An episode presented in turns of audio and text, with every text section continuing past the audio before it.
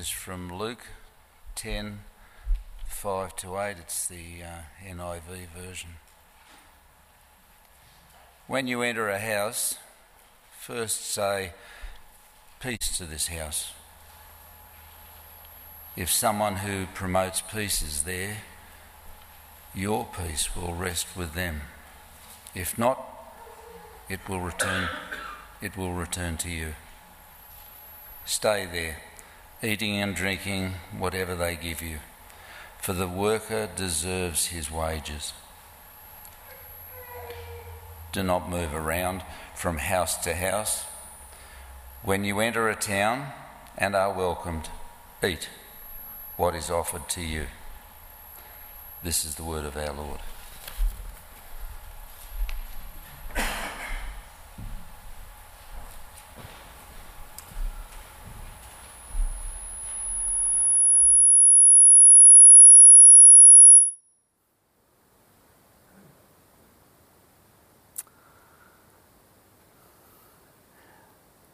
Over the month of May, we're delving into Luke chapter 10, verses 1 to 11, where Jesus sends out the 72.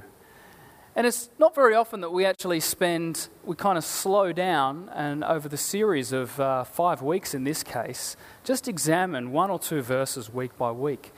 Uh, it's amazing actually how much comes out of each particular verse as we just slow down. And it's a, I think it's a good thing for us to do. So, in particular, we're looking at the mission of Jesus and the mission of his followers.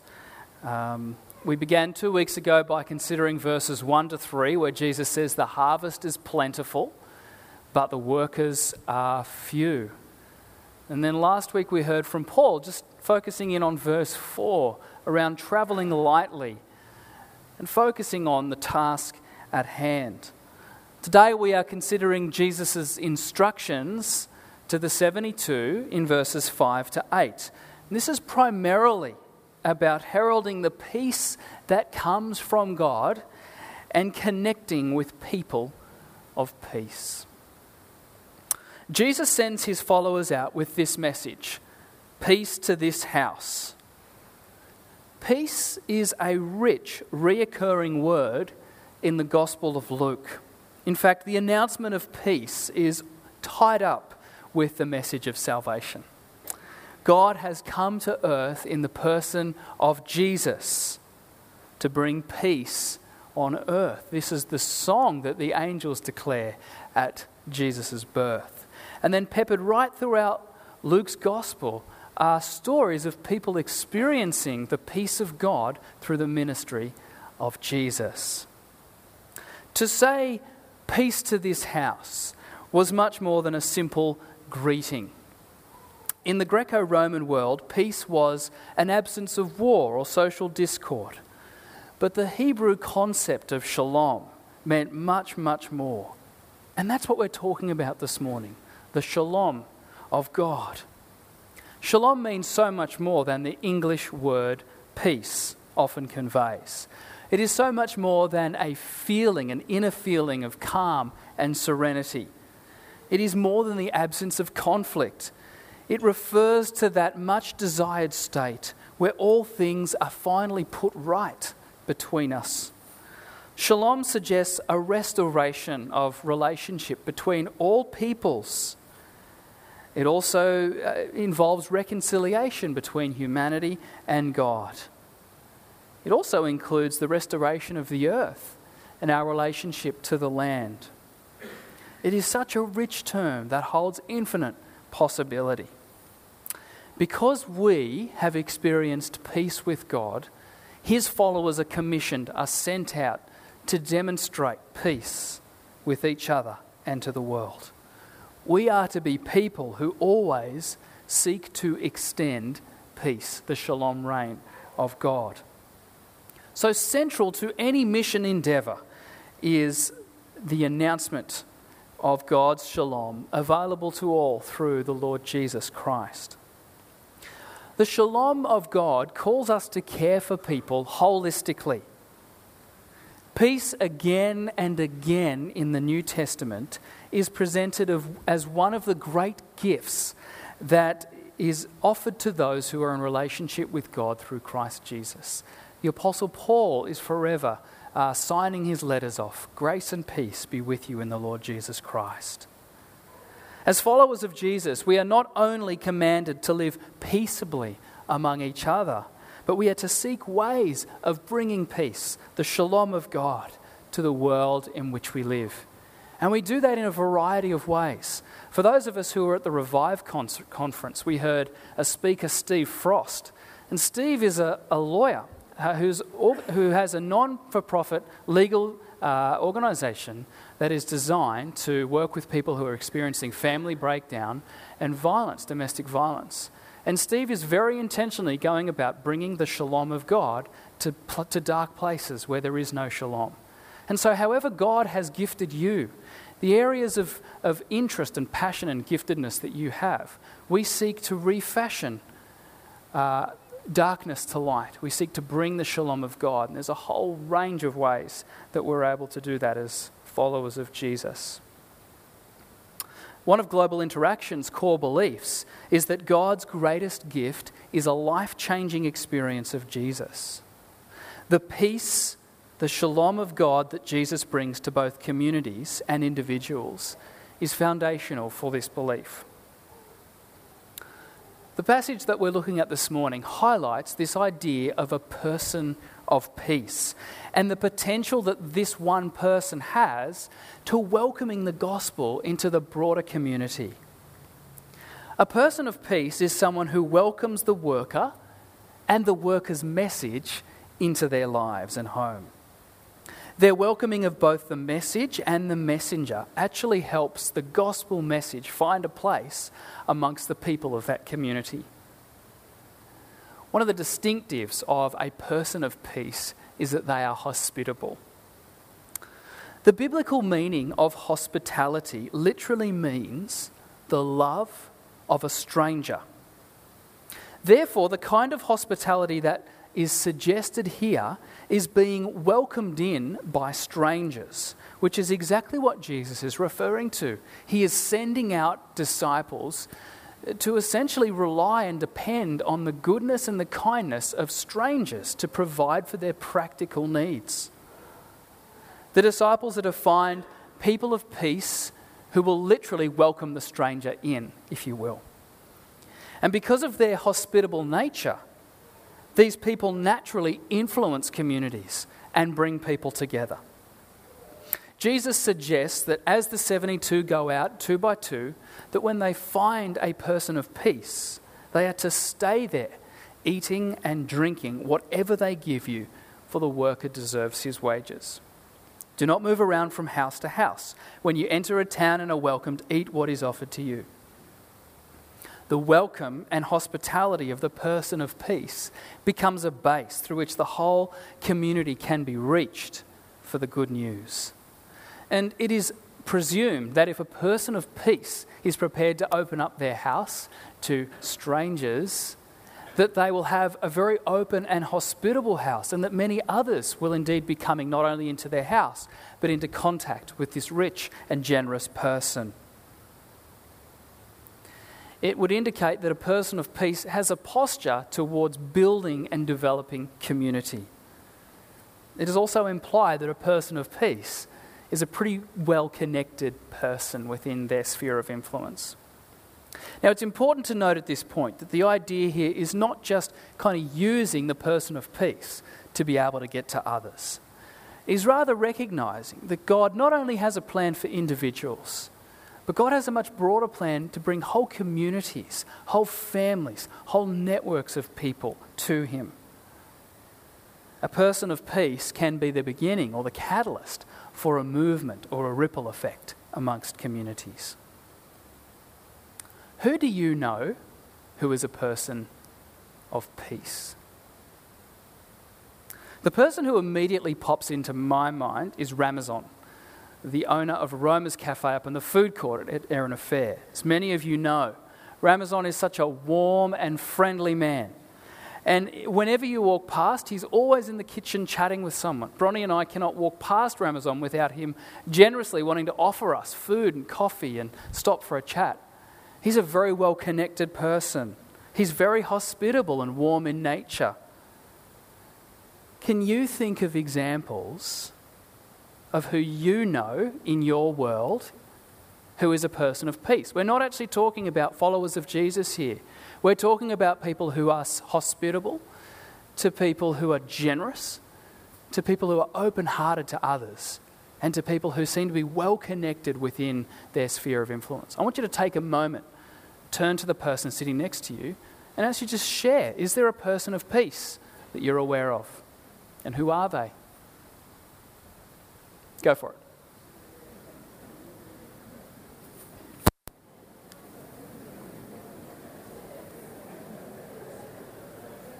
Let's, let's bring it back. Does anyone have a Does anyone have a story of a person of peace that I'd like to share just briefly? Is there someone that you know who seems to demonstrate these qualities of a person of peace?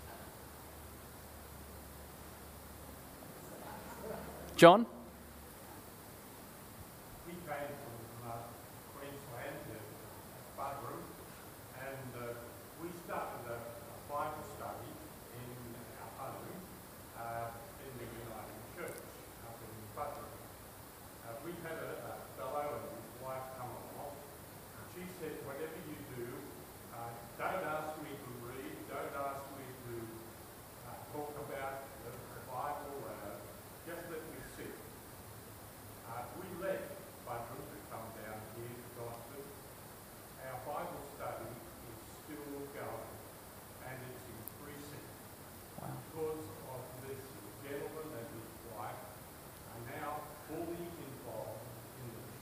Wonderful. Huh. How about that? Wonderful. Yes.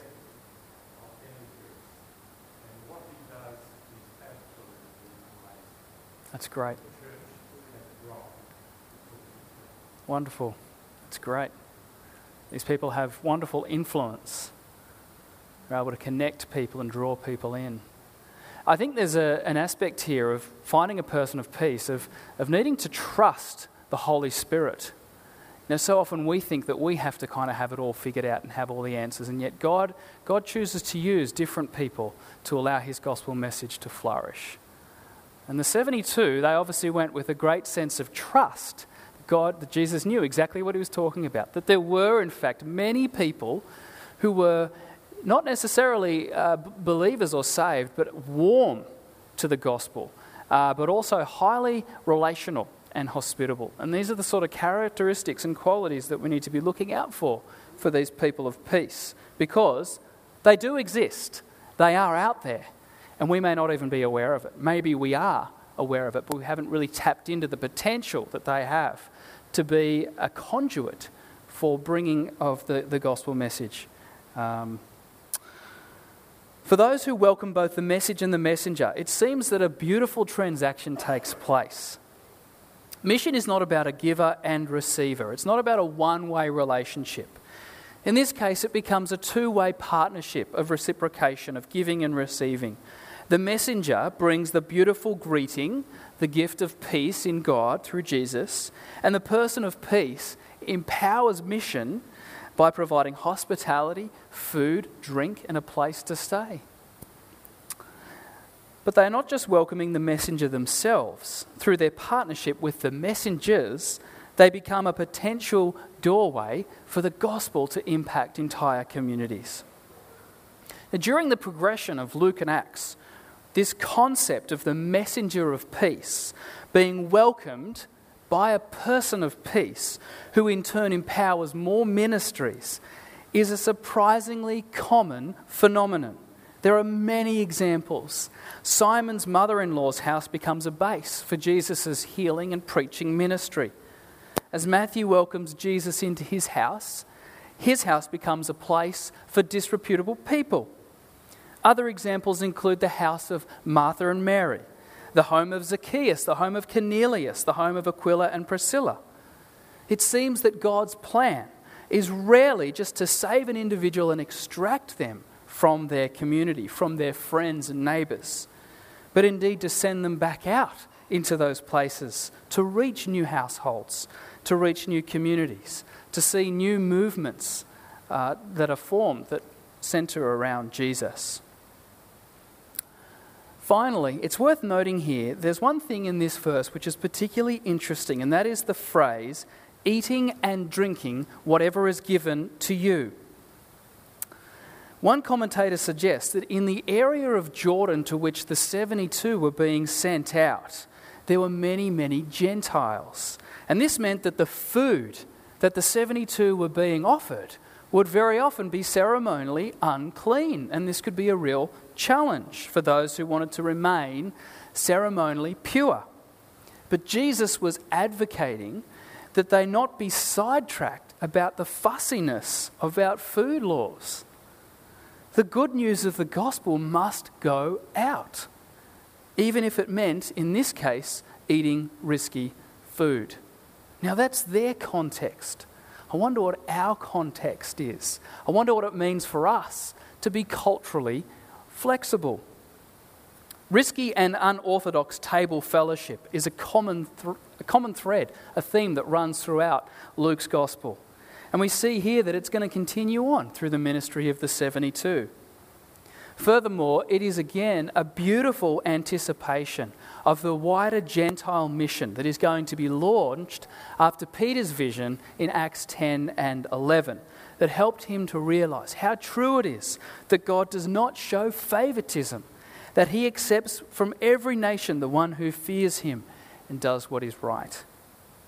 Here, the writer touches on the wonder that the gospel will eventually include all people of every culture, tribe, nation, and tongue. As Luke anticipates and Acts draws out explicitly, Gentiles would not have to become Jewish in cultural markers or customs or language to become part of the people of God accepted through the gospel, they could actually continue to worship God in their own heart language and in their own cultural unique expressions. This means at times that the onus is on those in mission to adapt culturally, to enter the lounge rooms, to share in the tables and worldviews of those whom we are ministering to. We see here a forerunner of Paul's flexible ministry mindset found in 1 Corinthians 9, where Paul says in summary, I have become all things to all people that I might save some. I do this for the sake of the gospel that I might share in its many blessings. This is where things get really exciting. Cultural flexibility in our sharing of the gospel flows from the belief that one day we will be a people from every tribe, every language, standing before the throne of God together. As Revelation 21 to 22 and 24 describes this new creation, I did not see a temple in the city, because the Lord Almighty and the Lamb are its temple. The city does not need the sun or the moon to shine on it, for the glory of God gives it light, and the kings of the earth will bring their splendor into it. On no day will gates ever be shut, for there will be no night. The glory and honour of the nations will be brought into it. Missiologist Chris Wright says Think of the prospect. All of human culture and language, literature, art, music, science, business, sport, technological achievement, actual and potential, all available to us. All of it with the poison of evil and sin sucked out of it forever all of it glorifying God, all under His loving and approving smile. All of it for us to enjoy with God and indeed being enjoyed by God. What a beautiful vision, what a beautiful image and picture. And as those who have been called to herald the shalom of God, we are invited into the mission of God to try and foster these kinds of environments where diversity is celebrated, where beauty is highlighted and valued, and where the message of Christ is proclaimed as an act of peace. Global Interaction's tagline, empowering communities to develop their own distinctive ways of following Jesus, is not just a fancy marketing line or a trendy way of talking about mission. What Global Interaction are about is working with men and women just like you and I to go out to different cultures, cultures of the least reached peoples, and prepare them for the new creation that is coming. Help them find ways to express their love of God in culturally relevant ways. Today's passage has opened up for us three key themes. We've, to- we've spoken about the shalom of God. That shalom is this wonderful word, this rich word that describes things being put right. It's a term of justice and, and right relationships, of reconciliation, of hospitality, of warmth, of acceptance. We've spoken about connecting with people of peace.